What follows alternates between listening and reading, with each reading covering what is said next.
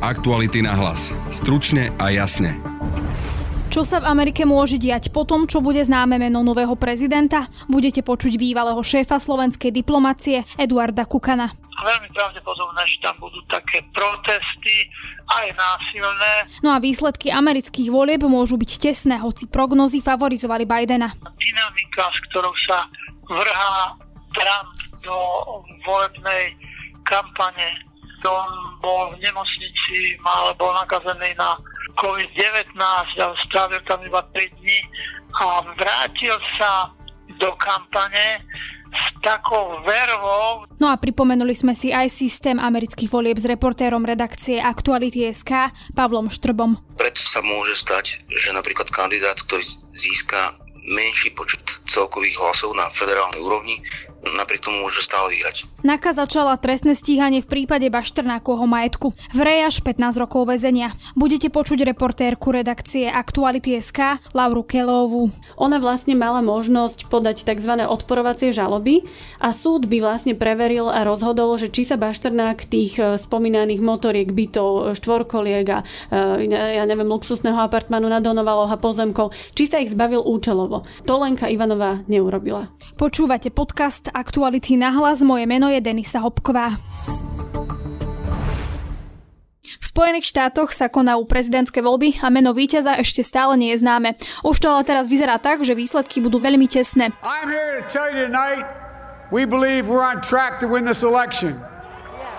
Medzi tým Joe Biden uviedol, že verí vo víťazstvo a súčasný prezident Donald Trump predčasne vyhlásil, že vyhral a že dochádza k podvodom. This is a fraud on the American public. We were getting ready to win this election. Frankly, we did win this election. We did win this election. O voľbách sa teraz budem rozprávať s bývalým šéfom slovenskej diplomácie Eduardom Kukanom, ktorého mám teraz na telefóne. Dobrý deň, vitajte. Dobrý deň, prajem. Pán Kukan, ako vy teraz vnímate zatiaľ celé tie predčasné výsledky? Ako sa na to pozeráte? No tak povedal by som, že e, to nie je až také prekvapujúce. Čakalo sa, že budú veľmi tesné rozdiely v hlasoch pre kandidátov, ale trošku je pre mňa prekvapením to, že Trump sa drží dobre, že vyhral niektoré dôležité štáty a že má rovnaké výhľady na to, aby sa stal prezidentom ako Biden. Bidena všetci favorizovali, všetci politológovia, žurnalisti, vedci hovorili o tom, že má pohodlný náskok, no neukazuje sa to, že, že je to pohodlný náskok, lebo je to naozaj vyrovnané. Treba povedať, že sa splnilo to, čo predpovedali mnohí americkí experti, že účasť vo voľbách bude vysoká. Ona je skutočne veľmi vysoká, masívne vysoká, možno že najvyššia v histórii amerických volieb chodí hlasovať mnoho mladých, to je tiež prekvapenie. Hlavne ešte nerobme nejaké príliš hlboké závery, pretože treba ešte počkať na to, kým budú spočítané všetky hlasy. Je možné iba typovať a ne, nepovedať s nejakým hlbokým presvedčením, že vyhrá ten a ten. Vy ste spomenuli uh, viacero vecí, ktoré by som rada rozobrala, ale asi by som najprv začala tou účasťou, že je to naozaj že rekordný počet ľudí, ktorí sa zúčastnili volieb. Čím si to vysvetľujete, že toľko ľudí teda prišlo odvoliť? No vysvetľujem si to tým, že Amerika v súčasnosti je taká rozdelená spoločnosť a že hlavne tí mladí nie sú spokojní s tým, akým spôsobom vláda teda vykonáva tú demokratickú kontrolu nad spoločnosťou a že by to chceli zmeniť. Ešte jedna vec, že toto nie sú iba prezidentské voľby spolu s prezidentom sa volí celá nová snemovňa reprezentantov, to znamená 435 kongresmenov, tretina zo Senátu a 13 guvernérov v rôznych štátoch. Takže aj tieto také menšie, ale veľmi dôležité posty, o ktorých sa uchádzajú kandidáti v týchto voľbách, táto zhoda okolností, že sa to koná takto, je tiež podľa mňa príčinou toho, že je taká veľká masívna účasť. Vy ste teda v úvode aj spomínali, že tie prieskumy, ale aj odborná verejnosť ako keby favorizovali Bidena, že on bude teda tým víťazom a vidíme, že teraz je to veľmi tesné. A ako to vy vnímate a čítate, že ten Trump v podstate dosahuje možno taký väčší úspech, ako sa predpokladalo v tých voľbách?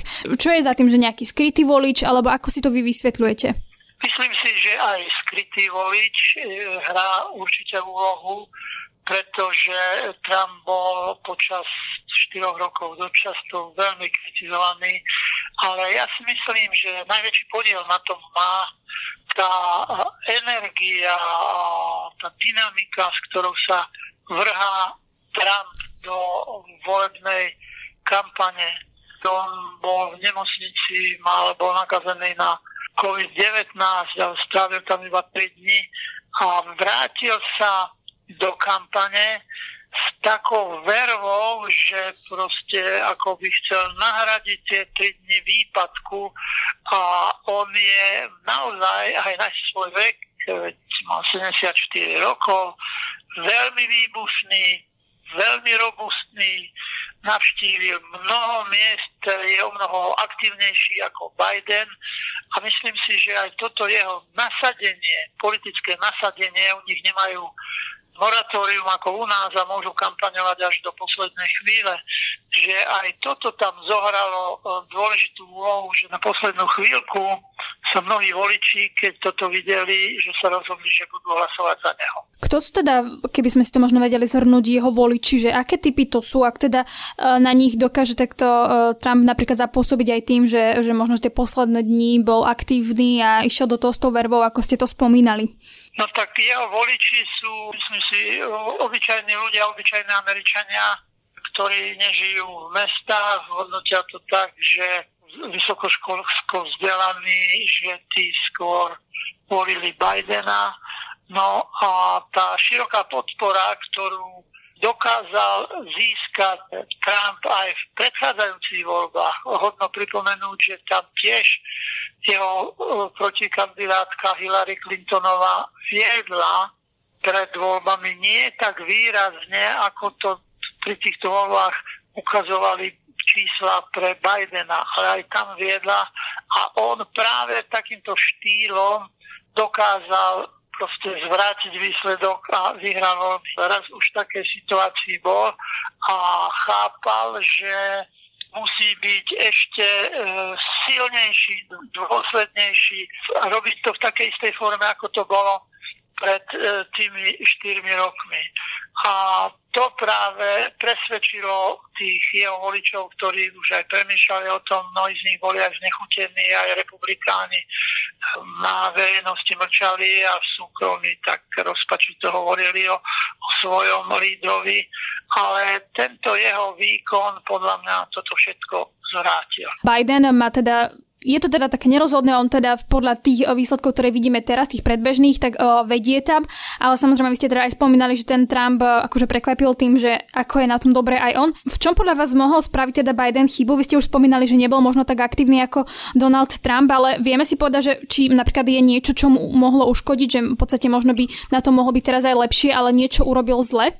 Biden je úplne iná osobnosť ako Trump on je e, skúsený politik, e, bol dlhé roky senátorom za štát Delaware, bol aj viceprezidentom, takže v politických kruhoch on je rutinér, on sa vyzná, on je matador, ale on nie je nejaká taká významná lídrovská osobnosť. Uškodilo mu podľa mňa dosť aj to, že on nemal nejaké jasné hesla alebo jasné odkazy pre voličov, čo by chcel zmeniť. On iba hovoril o tom, že chce zmeniť súčasnú situáciu a podobne a to nebolo dosť presvedčivé. Navyše súhlasím s niektorými americkými komentátormi, ktorí hovorili o tom, že, že on bol taký nevýrazný a skôr čakal, že Trump sa porazí sám. Jeho výkonnosť bola v porovnaní s Trumpom taká statická, málo dynamická a že tam chýbali aj politické odkazy pre voličov, ktoré by ich boli presvedčili o tom, že to bude dobrá výmena, ak by teda on vyhral voľby. Čo môžeme teraz očakávať v Amerike, že sa bude diať? No musíme si počkať na výsledok volieb a podľa toho, kto vyhrá. Ak vyhrá Donald Trump, tak môžeme očakávať ťažké časy vo vzťahoch medzi Spojenými štátmi a Európou, Európskou úniou. Trump to už v minulosti dokázal za predchádzajúce 4 roky, že tá jeho politika Amerika na prvom mieste skutočne znamená, že bude robiť veci, ktoré budú dobré pre Američanov, ale bez ohľadu na to, aké dopady budú mať na situáciu vo svete, situáciu v iných krajinách.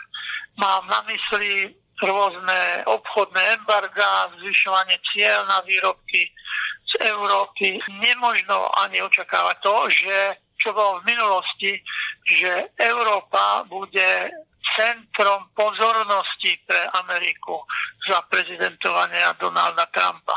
Takže pripravme sa na e, ťažšie časy, počítajme s tým, pretože Amerika zostáva pre nás našim najbližším spojencom, našim najbližším spolupracovníkom, s ktorým chceme udržiavať aj dobré obchodné vzťahy a hlavne bezpečnostné vzťahy, pretože Severoatlantická aliancia to je záruka našej bezpečnosti a tam musíme Američanom a Trumpovi do nekonečna opakovať, že sú našim spojencom, najbližším priateľom, že s nimi chceme spolupracovať v tej našej ochote hľadať čo najlepšie možné cesty pre spoluprácu. Nemôžeme ustupovať do nekonečna.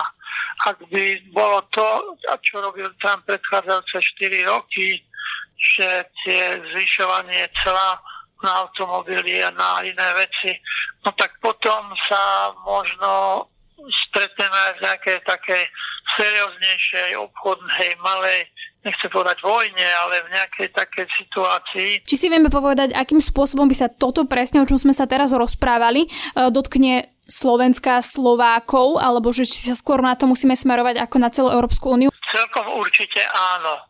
Nie priamo, bezprostredne, ale ako člena Európskej únie, my sme člen Európskej únie a členský štát Severoatlantickej aliancie. A ak by malo dochádzať k tomu, čo už tu bolo, že zvyšovaniu cieľ napríklad na vývoz automobilov, veď my sme svetová veľmoc číslo jedna vo výrobe automobilov. A ak by kvôli teda tým zvýšeným clám sa zvyšovali aj ceny aut, ktoré sa predávali v Spojených štátoch, tak to by už potom zasiahlo priamo nás, slovenskú ekonomiku. Viacerí odborníci hovoria, že ak by vyhral Trump, že tým, že už v podstate ďalšie volebné obdobie už sa nemôže stať prezidentom, lebo môže byť len dve funkčné obdobia, tak ľudovo povedané, že bude ako otrhnutý z reťaze a že bude možno ako keby razantnejší, ako bol teraz. Vy s tým súhlasíte? Môže to tak byť? Obávam sa, že je to tak, ohľadom na jeho nevyspytateľnú povahu, naozaj nevyspytateľnú, už nebude mať zábrany urobiť niektoré veci, ktoré si vezme do hlavy a vo väčšine prípadov takýchto prezidenti v druhom funkčnom období skôr chcú robiť také pozitívne veci, aby na ne história pamätala ako na dobrých prezidentov. U Trumpa ja sa bojím, že by to mohlo byť úplne opačne, lebo v tej zahraničnej politike alebo svetovej politike, veď ste videli, stiahol svoj podpis z parížských klimatických dohovor a iných medzinárodných zmluvných dokumentov, ktoré trvalo veľmi dlho podpísať a on bez problému to jednoducho strhol z tej dohody s Iránom, ktorá bola podpísaná a podobne. Takže on je naozaj iný ako boli tí predchádzajúci prezidenti. U neho by som sa obával, že by robil presne tie nepredvídateľné negatívne veci, ktoré by znamenali zle pre svetovú politiku. Čo sa teda zmení v Amerike a vo vzťahu k zahraničnej politike v prípade, ak by sa teda stal prezidentom Biden? Nemohli by sme očakávať nejaké rýchle, dramatické zmeny, pretože Amerika je obrovský kolos a tam, keď sa niečo zmení, to chvíľu trvá. ale určite by Joe Biden neprinášal nejaké nové problémy, ktoré by komplikovali tieto vzťahy a naopak podľa mňa ukázal by ochotu na spoluprácu s Európou. Demokratická strana a jej prezidenti tradične v Amerike vždy mali pozitívny prístup k Európe a k spolupráci s ňou, takže tie veci, ktoré dnes vyzerajú tak dramaticky, povedzme práve kvôli tým krokom, ktoré tam podnikol, by za vlády Joea Bidena určite boli riešené s takou e, väčšou veľkorysosťou, s väčším rozhľadom, že by neboli také sebecké pre Ameriku a že jeho nástup do funkcie by priniesol aj také upokojenie vo svete, a že by sa to potom prejavilo pozitívne e, v celosvetovej globálnej politike. Už teraz vidíme, že tá Amerika je rozdelená ako keby na dva tábory, ale mňa zaujíma, že, či môžeme očakávať nejaké konflikty teraz v Amerike, nejaké občianske konflikty alebo podobne, e, ak sa napríklad stane víťazom Trump alebo ak sa stane teda víťazom Biden. Môžeme očakávať občianske konflikty len prosím, e, nespomínajme, že by to mohlo viesť k občanskej vojne. To absolútne vylučujem. Američania už jednu občanskú vojnu mali sever proti a to im bohate stačilo pre celú históriu. Ale to, na čo sa pýtate, to potvrdzujú niektoré javy v Amerike. Píše sa, že veľmi narastol predaj zbraní napríklad Počul som, že niektorí ľudia, ktorí žijú vo Washingtone, v hlavnom meste, že si zatemňujú okna, proste sa pripravujú na to, že tam dôjde k nejakým sociálnym výbuchom alebo k sociálnym konfliktom. Toto je reálne očakávať, ale nevidel by som to v nejakej takej dramatickej forme, že by to mohlo otriať nejakým e, pokojom alebo zákonným poriadkom v Spojených štátoch. Trump mal mnoho vyhlásení, o ktorých hovoril, že sa pripravujú podvody. On to hovoril a obviňoval, ja neviem, Číňanov, Rusov, všetkých možných svoj vlastný volebný systém. Trump aj Biden si šetria peniaze na právnikov, každý chce mať vynikajúcich právnikov, pretože predpokladajú, že mnohé veci sa budú riešiť v súde. Takže, aby som to uzavrel, áno, je reálne, veľmi pravdepodobné, že tam budú také protesty, aj násilné, ale že to nebude v nejakom e, obrovskom e, meradle. Americké voľby, téma posledných dní aj téma tých najbližších. Volebná noc ukázala, respektíve potvrdila teóriu, že spočítavanie hlasov tento raz bude trvať dlhšie ako zvyčajne. Viaceré štáty totiž nezverejnia i hneď výsledky hlasovania poštou. Ako fungujú americké voľby? Prečo môžu Američania dlhšie čakať na výsledok? O tom všetkom sa budem rozprávať s reportérom redakcie Aktuality.sk s Pavlom Štrbom, ktorý sa v redakcii venuje zahraničiu a ktorého mám teraz na telefóne. Vítaj. Čau. Asi začneme úplne tým, že si zhodnoťme alebo možno vysvetlíme, pripomeňme, ako fungujú teda americké voľby. Systém uh, amerických prezidentských volieb si môžeme v zásade predstaviť tak ako u nás. Uh, voliči uh, prídu do hlasovacej miestnosti, odozdajú hlas svojmu kandidátovi, ale spočítavanie hlasov nefunguje na celoštátnej úrovni, ak to môžem takto povedať, ale spočítajú sa hlasy v jednotlivých štátoch. Každý štát v závislosti najmä od počtu obyvateľov má istý počet voliteľov. Predstavme si to, ako každý štát má istý počet bodov. Napríklad najľudnatejšia Kalifornia má cez 50 voliteľov, niektoré štáty majú len jedného voliteľa. No a v zásade to funguje tak, že ak napríklad v Kalifornii vyhrá napríklad Trump, tak získa všetky hlasy, ktoré má daný štát. A jeho protikandidát, keby aj prehral o jediný hlas, tak získa nulu. A takto to funguje vlastne v každom z 50 štátov USA a aj preto sa môže stať, že napríklad kandidát, ktorý získa menší počet celkových hlasov na federálnej úrovni, napriek tomu môže stále vyhrať. Ide o to, aby jednotliví kandidáti získali najmä veľké štáty. To sa vlastne stalo aj v roku 2016. Trump získal o 3 milióny hlasov menej ako Hillary Clintonová, ale získal dôležitejšie štáty a tým pádom vyhral. V hre je celkovo 538 voliteľov, to sú hlasy za jednotlivé štáty a kandidát, ktorý získa 270 týchto voliteľov, tak stane sa prezidentom USA. Tam ešte asi e, treba možno vysvetliť, že ten volič, ktorý ide odvoliť, tak e, ako keby ten voliteľ má reprezentovať to, že e, aký kandidát vyhral v tom danom štáte, pokiaľ sa teda nemýlim. Áno, ale to je len čistá formalita. Táto tradícia pochádza ešte pred stáročia dozadu. Systém voliteľov je viac menej formalitou. Áno, je pravda, že voliteľia napokon odhlasujú toho amerického prezidenta, ale v zásade rešpektujú vôľu ľudí. To znamená, že sú ako keby, aj keď neformálne, ale sú viazaní tým, ako do, dopadol výsledok v danom štáte. Niektorí ale teda hovoria, že, že ten systém je zastralý, že nie je férový. V čom je teda ten systém možno, že nie je férový? V čom môže znevýhodniť teda eh, tých kandidátov alebo tých ľudí samotných? Tak o reforme amerického volebného systému sa, sa rozpráva už veľmi dlho a je pravda, že je veľmi zastaralý. Ja by som to skôr otočil. Skôr by som možno povedal, že prečo možno dáva zmysel. Zakladatelia Ameriky, keď zakladali Spojené štáty v 18. storočí, tak vlastne počítali s tým, že USA budú veľmi decentralizovanou krajinou. A tak tomu bolo vlastne až do nedávna. Išlo o to, aby každý štát mal svoj hlas. To znamená, že každý kandidát tým, že potrebuje získať aj maličké štáty, musí robiť kampaň aj v týchto štátoch, musí sa zaujímať o problémy daného štátu. Predstavme si to, že volič e, napríklad v Alabame je úplne iný ako volič e, v New Yorku alebo v štáte Vermont. A tie posledné dva štáty sú skôr naklonené demokratom a Alabama je povedzme, že typický republikánsky štát. Každý štát má iné, iné problémy. Možno si to môžeme ešte predstaviť podobne, ako funguje Európska únia. Rozdiel demografický, ekonomický a tak ďalej medzi Alabamou a Vermontom je možno, že podobný ako medzi Slovenskom a Portugalskom.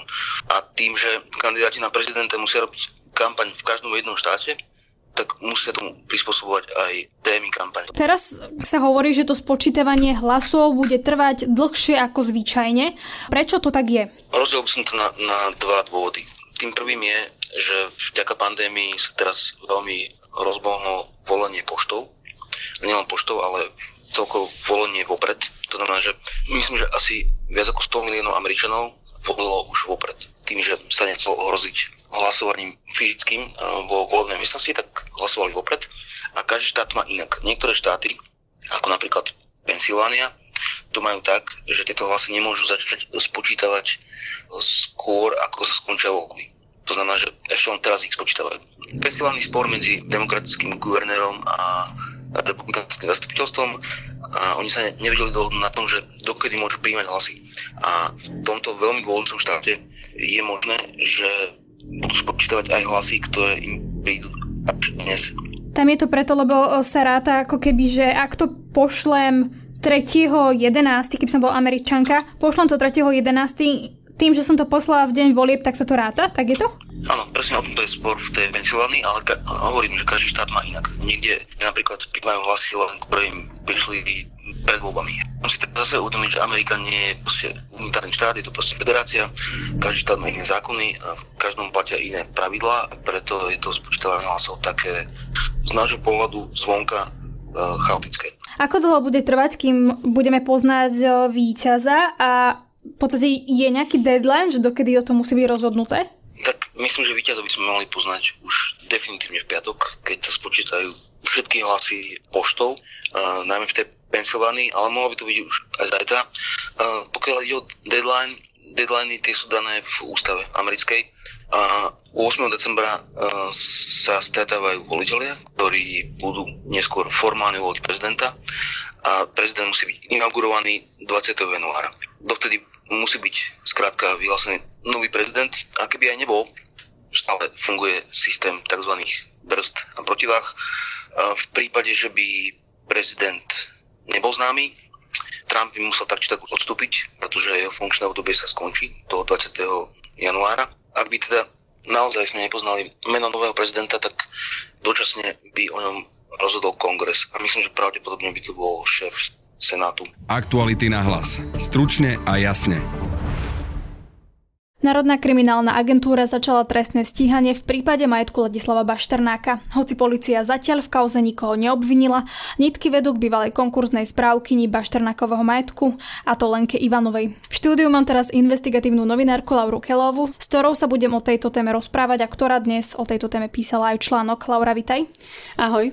Asi teda úplne predtým, ako sa budeme baviť o tých najnovších informáciách, si asi pripomeňme, že čo je teda teraz s Ladislavom Baštrnákom a hlavne si teda povedzme, ako je to s jeho majetkom, lebo teda to je tá dôležitá novinka. Tak asi je viacerým e, čitateľom a poslucháčom známe, že Ladislav Baštrnák je právoplatne odsudený, on si odpikáva 5-ročný trest vo väzení za daňový podvod. Má aj iné trestné stíhanie, takže to zrejme nebude úplne posledné. No ale on vlastne pri tom rozsudku dostal aj trest prepadnutia majetku. A preto vlastne sa bol vyhlásený na jeho osobu konkurs a teda po správnosti sa malo všetko vlastne, čo mu ostalo po tom rozsudku speňažiť a malo to prepadnúť e, či už nejakým veriteľom, ktorým Baštenák dlhoval, čiže napríklad banka alebo mal tam Milana Kňažka, ktorému mal dlhovať peniaze a teda zvýšok peňazí mal prepadnúť e, štátu. To sa ale neúplne úspešne podarilo. Asi si ešte pripomeňme, že čo možno teda sa stalo s tým majetkom, keď spomína, že, že to teda neprepadlo štátu.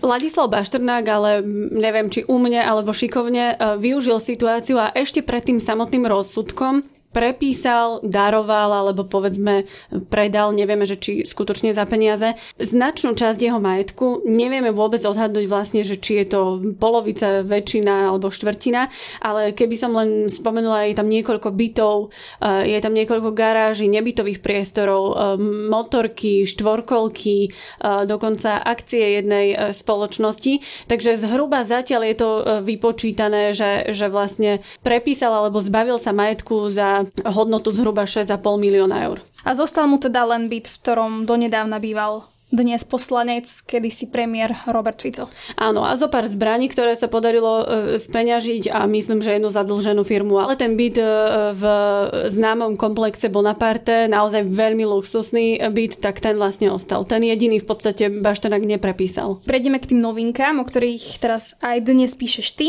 A je teda tá novinka taká, že NAKA začala trestné stíhanie v prípade majetku Ladislava Baštrnáka a nitky vedú ku konkurznej správkyni Lenke Ivanovej, ale ešte j'ai predsa len predtým si vysvetlíme možno, že pre ľudí, ktorí nevedia, čo presne robí konkurzný správca. Áno, keď som spomínala, že vlastne na, na majetok Ladislava Baštrnáka alebo vôbec na jeho osobu bol vyhlásený konkurs, tak to vlastne sa ustanoví správca, alebo v tomto prípade správkyňa Lenka Ivanová, ktorá mala za úlohu od mája minulého roka jednoducho preveriť e, Baštrnákov majetok, zistiť, že čo všetko má, ak sa jej to podarí, tak speňažiť, e, vyplatiť veriteľov, čiže napríklad banku a podobne a potom vlastne vlastne ten zvýšok e, má v podstate vyplatiť štát, že aby úspešne sa dokonal ten trest prepadnutia majetku.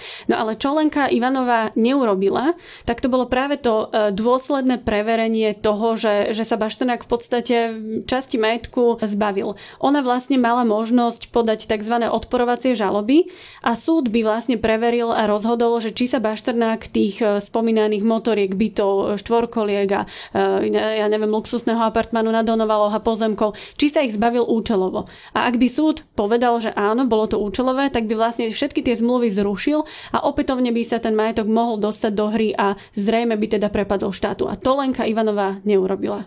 Vieme, prečo to neurobila?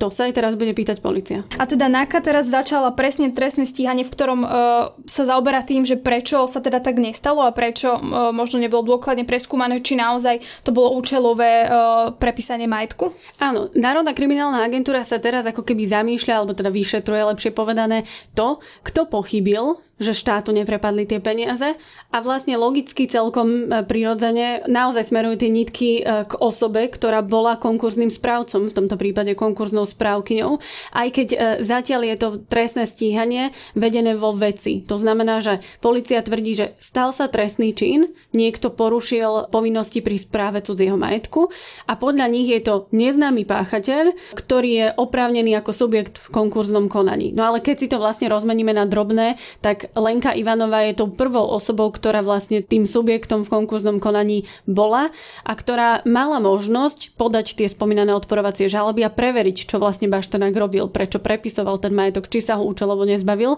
A vlastne ona bola tá osoba, ktorá mohla to všetko vlastne zvrátiť, aby štát neprišiel ani o cent. Predpokladám, že teda, že si Lenku Ivanovú oslovila, e, keďže si o tom písala článok. Aká bola jej reakcia? Bola veľmi prekvapená. Mala som z nej teda dojem, že je naozaj že autenticky prekvapená v tom telefonáte. Ona mi povedala, že sa k tomu nebude vyjadrovať, ale viackrát si nechala vysvetliť, že čo sa vlastne stalo. Ono je to vlastne tak, že kým je vedené trestné stíhanie vo veci, tak e, ona ešte nie je samotná obvinená. Čiže v podstate ona ani nemala mať prečo informáciu o tom, že, že je vedené trestné stíhanie vo veci. A e, je zatiaľ neisté, či ona už bola vypovedať na policii alebo nie.